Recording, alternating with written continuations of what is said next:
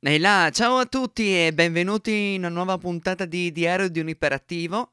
Oggi parleremo di Star Wars e John Williams, e due, due bellissime accoppiate, cioè la musica e la fantascienza barra fantasy.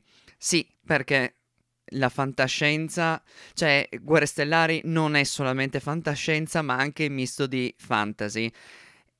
E quindi se andiamo ad analizzare i vari elementi, sicuramente eh, conosciamo, sappiamo benissimo che la forza non è fantascienza, o i Jedi e quelle cose, eh, o eh, certe creature, eh, non è del tutto fantascienza, ma è fantasy.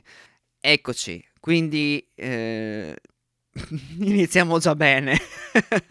C'è un dibattito pe- online eh, che, che, che non, dalla notte dei tempi proprio che mm, non si reputa Star Wars, cioè ci sono quelli che dicono che sia fanta- eh, fantascienza e gli altri fantasy, ma lasciamo stare, non entriamo nel merito. Oggi volevo parlare di questa mia passione che è nata tantissimi anni fa e che eh, negli anni è calata sempre di più anche per il fatto che eh, Disney ha un po' rovinato il tutto, poco da fare.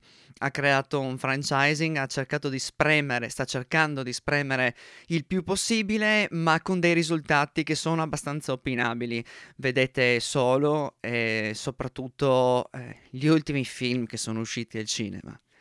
Vi, vi, racconterò solamente una cosa. Io sono uscito piangendo da eh, episodio 7. La cosa che ho detto è mi avete rovinato tutta la mia infanzia. Perché a parte un film bruttissimo, veramente, veramente, veramente brutto un, eh, lasciamo stare i personaggi, lasciamo stare le, i buchi della trama, lasciamo stare tante cose, ma penso che era un sequel che eh, ci tenevo tanto a vederlo al cinema eh, ed è stato veramente una mazzata, veramente una mazzata. E, mh, ormai ho fatto pace con questa cosa, però so benissimo che ormai Star Wars non è più come una volta, rimarrà sempre una parte de- della mia vita, una parte della mia adolescenza, ma eh, finirà lì, insomma. Ecco, e, però devo essere sincero, sto vedendo adesso Mandalorian e Mandalorian non è male, non è per niente male. È una bellissima serie, la troverete sempre su Disney Plus. Ehm, è molto interessante, molto interessante. Diciamo che c'è una cura abbastanza maniacale dei dettagli, non devo essere sincero. Poi soprattutto mi è piaciuta la scelta dei registi, mm, sono, sono, più registi che ehm, eh, dirigono i, le varie puntate e ogni regista ha la sua, eh, si sofferma su dei dettagli, ecco, della, della storia.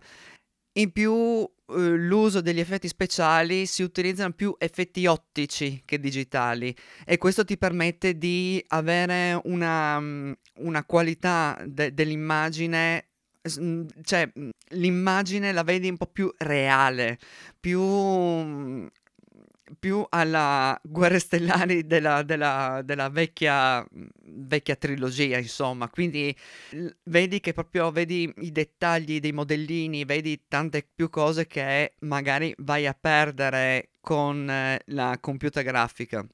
Anche se ormai la computer grafica è mh, di gran lunga migliorata rispetto eh, 2000, inizi 2000 quando sono usciti i prequel che infatti eh, si è visto l'abisso tra quello del set, del, della trilogia classica ai nuovi anche per l'uso massiccio degli effetti speciali che vi dirò nel 2000 quando è stato l'ultimo 2004 se non sbaglio mm, si vedeva l'uso massiccio e alle volte dava anche un po' tanto fastidio eh, questa, questo uso spropositato, però eh, diciamo che anche per, eh, per, un fatto di costi di creazione di eh, materiali di fondali e di elementi è più veloce, fra virgolette più veloce, ma eh, meno costoso magari creare una, una, cosa in computer grafica che ricrearla dal vivo, quello è sicuro insomma.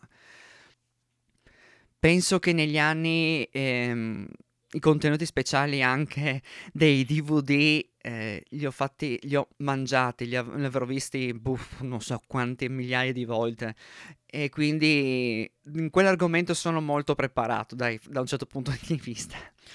Tornando indietro, eh, passione Star Wars è iniziata, la mia passione è iniziata eh, ben boh, quando avrò avuto sei anni, non, adesso non mi ricordo quando.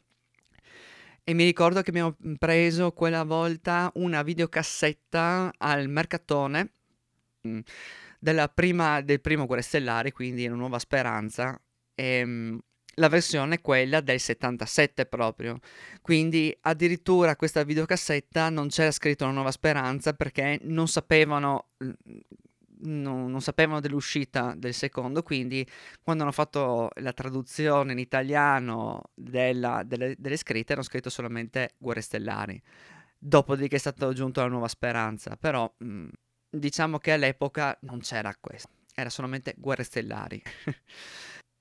E vi dico che eh, da quel momento lì la mia visione della fantascienza barra fantasy ha iniziato a svilupparsi perché non, non, non conoscevo questo mondo. E, ed è stato magico, soprattutto perché eh, l'uso, cioè i, i, personaggi li ho imparati, li ho apprezzati.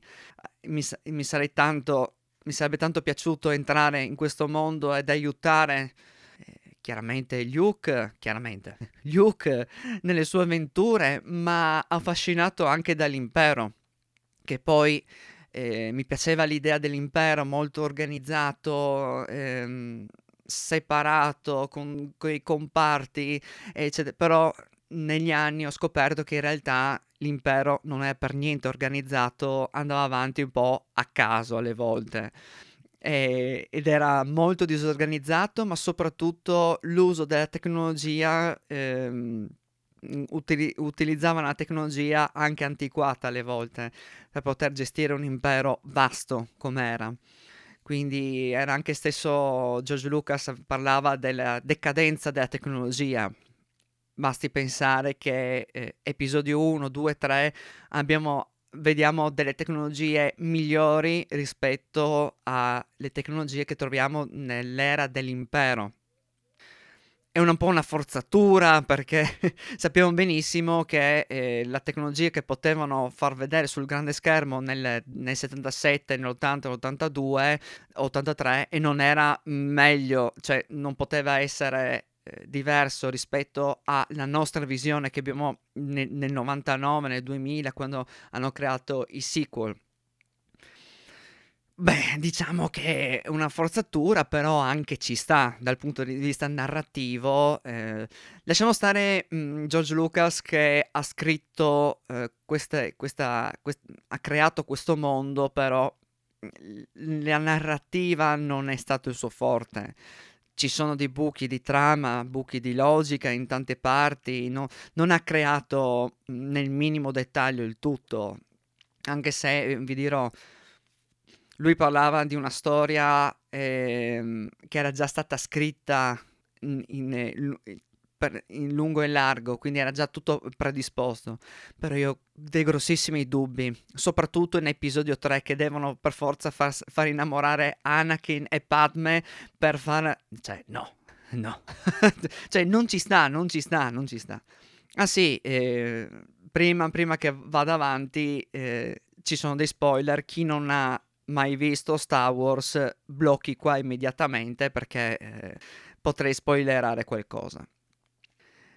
Dopodiché, eh, tornando a noi, dopo questa passione eh, che è iniziata così, vedendo eh, questa videocassetta del 77, è andata avanti con i videogiochi, l'universo espanso, che io sono fedele all'universo espanso, quello che è stato creato prima di episodio 7, perché io non me ne capacito di un Luke Skywalker che scappa e si ritira invece di combattere e creare la scuola di Jedi, dove abbiamo Jacen e Jaina, che sono i figli di eh, Leila, Leia, scusate, e Han Solo, e basta. Cioè, no, no, no, no, non me ne capacito, ecco. e Lobaka, il figlio di Chewbacca. è questo è l'universo espanso, non esiste nient'altro. Anche se Disney e George Lucas hanno, detto, hanno dato un colpo di... hanno detto sì, perché quell'universo espanso che eh, di prima è un universo, para- da quanto mi ricordo, un universo parallelo rispetto bagianate. Avete solamente, volevate creare un altro universo eh, diverso dove ehm, i personaggi non sono coerenti. Infatti il stesso Mark Hamill quella volta ha recitato in quella maniera mh, mm, perché non era soddisfatto del personaggio, infatti non era molto contento di quello che era successo. Prevedo una puntata molto lunga questa, quindi non so se spezzettarla e fare una seconda parte o boh, vedremo que- cosa ne verrà fuori. Bene, eh, interrompiamo questo argomento a proposito de- di, de- dell'universo espanso e io direi che possiamo iniziare con eh, la musica di John Williams. La colonna sonora di Guerre Stellari la mia preferita è quella della vecchia trilogia. La nuova, beh, penso che la, sia, la più iconica sia episodio 1, Duel of the Fates, che penso sia eh, la più famosa, utilizzata spesso in tanti eh, ambiti ed è bellissima, stupenda, veramente eh, immersiva. Non so, eh, per mm, problemi di copyright non penso che ve la fo- possa far sentire per evitare ogni problema. Comunque vi lascerò in caso il link in descrizione dove trovare questa canzone, questo uh, brano. E, um, Comunque, parlando di, della vecchia trilogia, eh, la, mm, Joe Williams addirittura ha vinto il, nel 78 l'Oscar come miglior sono, colonna sonora e nel eh, sempre nel 78 il Golden Globe con eh, episodio 4 come colonna sonora eh, beh, all'epoca innovativa, cioè innovativa un, ne, dovete pensare nel contesto quando è uscito eh, Guerre Stellari nel 77 era in piena eh, musica disco quindi la maggior parte dei, dei, dei film erano eh, avevano una colonna sonora molto più funk, eh, rock, così insomma, molto mm, con eh, orchestra eh, molto ridotta, quindi veramente pochi elementi per creare questo contorno alla col- eh, colonna sonora e l'uso massiccio di sintetizzatori e di Mellotron all'epoca. Il Mellotron era praticamente uno strumento dove ogni tasto corrispondeva a un nastro, nastro magnetico.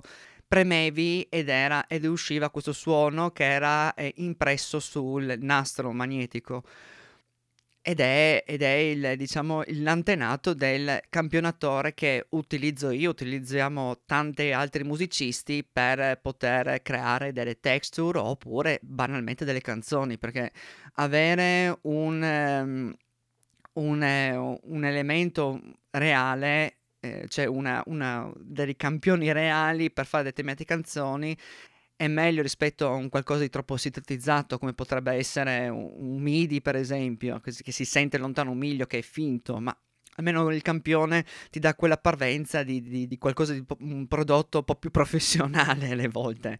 Anche se eh, l'uso dei campioni deve essere eh, oculato perché eh, risulterebbero anche anch'essi eh, non reali. Infatti, stiamo parlando che ci sono delle librerie che pesano giga abnormi eh, di, di, campiona- di com- campioni per poter creare, eh, ad esempio, un'orchestra eh, che ha bisogno di tanti elementi. Ci vogliono dei computeroni per far girare, ma lasciamo stare. Bene, chiudiamo sta parentesi e andiamo avanti con eh, il nostro amico John Williams.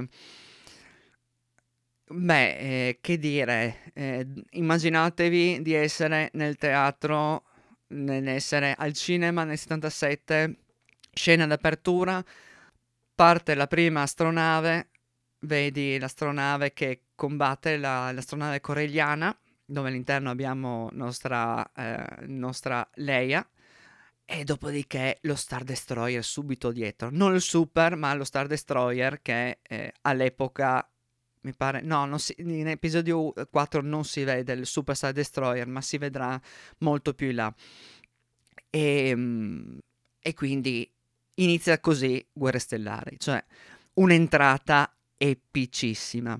Dovete pensare che eh, l'unico riferimento di fantascienza che abbiamo, cioè a parte, no, Tron è più avanti, no, abbiamo eh, 2001 di Sea nello spazio, quindi abbiamo 2001 mm, di Sea nello spazio, bellissima fotografia, effetti speciali incredibili, poco da fare, poco da dire, però molto più statico, molto più ehm, armonioso, tranquillo rispetto a Guerre Stellari dove abbiamo delle scene molto ehm, concitate, molto mh, mm, ridotte, ehm, azioni, eh, azione alla fine, cioè non è un, fi- è un film di, combattim- di, combattimenti spaziali, azione, quindi molto, con un ritmo molto molto molto molto sostenuto, quindi eh, inizia a essere, cioè, un ragazzino quell'epoca, cioè, vede questa cosa qua e inizia a... a, a, a cioè, cioè, mi sembra una figata, cioè, mi sarebbe piaciuto tornare anche a me indietro nel tempo a vedere per la prima volta Guerre Stellari al cinema, queste robe strane, dire cazzarola, che figo, anch'io voglio, e così, ma fantastico, cioè, immaginatevi la scena, fantastico. E in più iniziamo come colonna sonora un pezzo molto molto bello che diciamo John Williams ha un po' adattato a in realtà a una colonna sonora già es- cioè a un pezzo già esistente che è di Holst Gustav Holst che fa parte della The Planet cioè Mars eh, portatore di guerra Marte è portatore di guerra. Quindi se sentite questa eh, traccia è, è, è, quasi, quasi uguale eh, alla, alla, al brano d'entrata di eh, Guerre Stellari. Chiaramente più sento Holst, più sento John Williams. John Williams ha creato dei bellissimi, bellissime eh, partiture dove sì, lui ha creato principalmente le linee melodiche, le strutture, perché c'era un'altra persona che faceva le partiture e le scriveva per eh, tutti gli, per, tutti, per l'orchestra, quindi faceva l'orchestrazione. E vi dirò, sì, certo, ci sono stati fatti dei riferimenti, ha preso spunto da altri compositori contemporanei degli anni 70 e non solo eh, degli anni 70, però rimane sempre una bellissima colonna sonora per un film che ha fatto un'epoca, perché ha dato una mano anche a uscire dal un ambito eh, negativo, a uscire dalla crisi degli anni, dei fine anni 70, dove c'erano stragi, dove c'era eh, film molto violenti, quindi è un ambito ha creato, ha dato una speranza a molte persone a credere di nuovo nella, nell'umanità e nel progresso è stato, è stato ha segnato veramente un'epoca, poco da fare. Uno dei miei temi preferiti è il tema di Leia. Una parte molto molto intima, particolare. Differen- poi anche il mio secondo tema preferito è quello di Yoda, che comparirà la prima volta in episodio 5. Un tema molto armonioso io lo reputo soprattutto molto aperto, lungo, disteso, dove senti proprio l'armonia degli archi che si uniscono al, mm, al suono dei flauti che ci sono in sottofondo. Quindi è, è, è un tema bellissimo, stupendo. Veramente andatevelo ad ascoltare perché eh, racchiude in sé la la calma, la pace, la serenità che può avere un maestro Jedi di oltre 900 anni. Quando 900 anni di età avrai, bello non sembrerai. Questo era. Questo qui era una tra le ultime battute che ha fatto Yoda. Vabbè, a parte questo, eh, penso che. Eh, cioè dietro alla musica si può già raccontare una storia, sicuramente. Infatti, penso che se voi guardiate Guerre Stellari solamente con la colonna sonora, quindi niente dialoghi, nessun suono, ma solo la musica, penso che sia una, un'esperienza oh, stupenda. Pochi, pochi, film possono eh, basarsi solo su quello.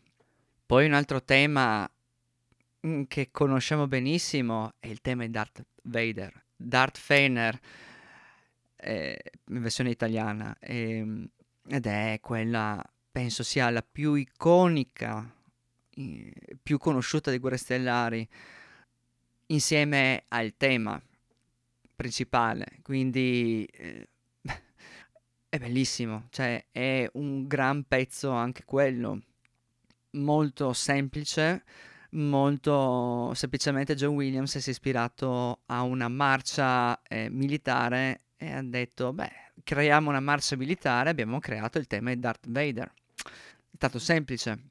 Chiaramente mm, con eh, le giuste dosi tra l'uso degli ottoni e dei violini ha creato questa cosa e anche la parte, eh, rit- eh, parte le percussioni che sono fondamentali in, questa, in questo pezzo e vedere quelle immagini, cioè la prima volta che compare questo tema è nell'impero colpisce ancora, quindi immaginatevi mh, proprio la prima, la prima, volta che compare questo tema eh, dove c'è, eh, se non ricordo male, eh, Darth Vader raggiunge il Superstar Destroyer o no, la Morte Nera.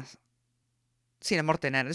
Vabbè, piccolo, piccolo, eh, piccolo dubbio. Mm, giunge a Mortenay per capire in che stato è la situazione, scende dalla sua navetta, raggiunge il, il direttore della stazione, dice come sta procedendo i lavori di costruzione, raddoppieremo i nostri sforzi, eccetera, eccetera.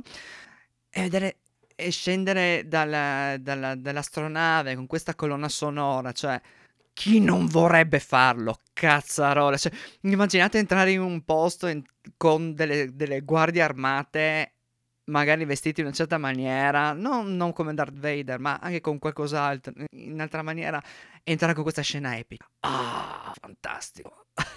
Sare... Cioè, dai, cioè, non vorresti essere un cattivo in quel momento lì, che poi ricordiamoci, i cattivi, so soprattutto quei eh, un po' più fighi, sono i migliori personaggi rispetto ai buoni. Poco da fare.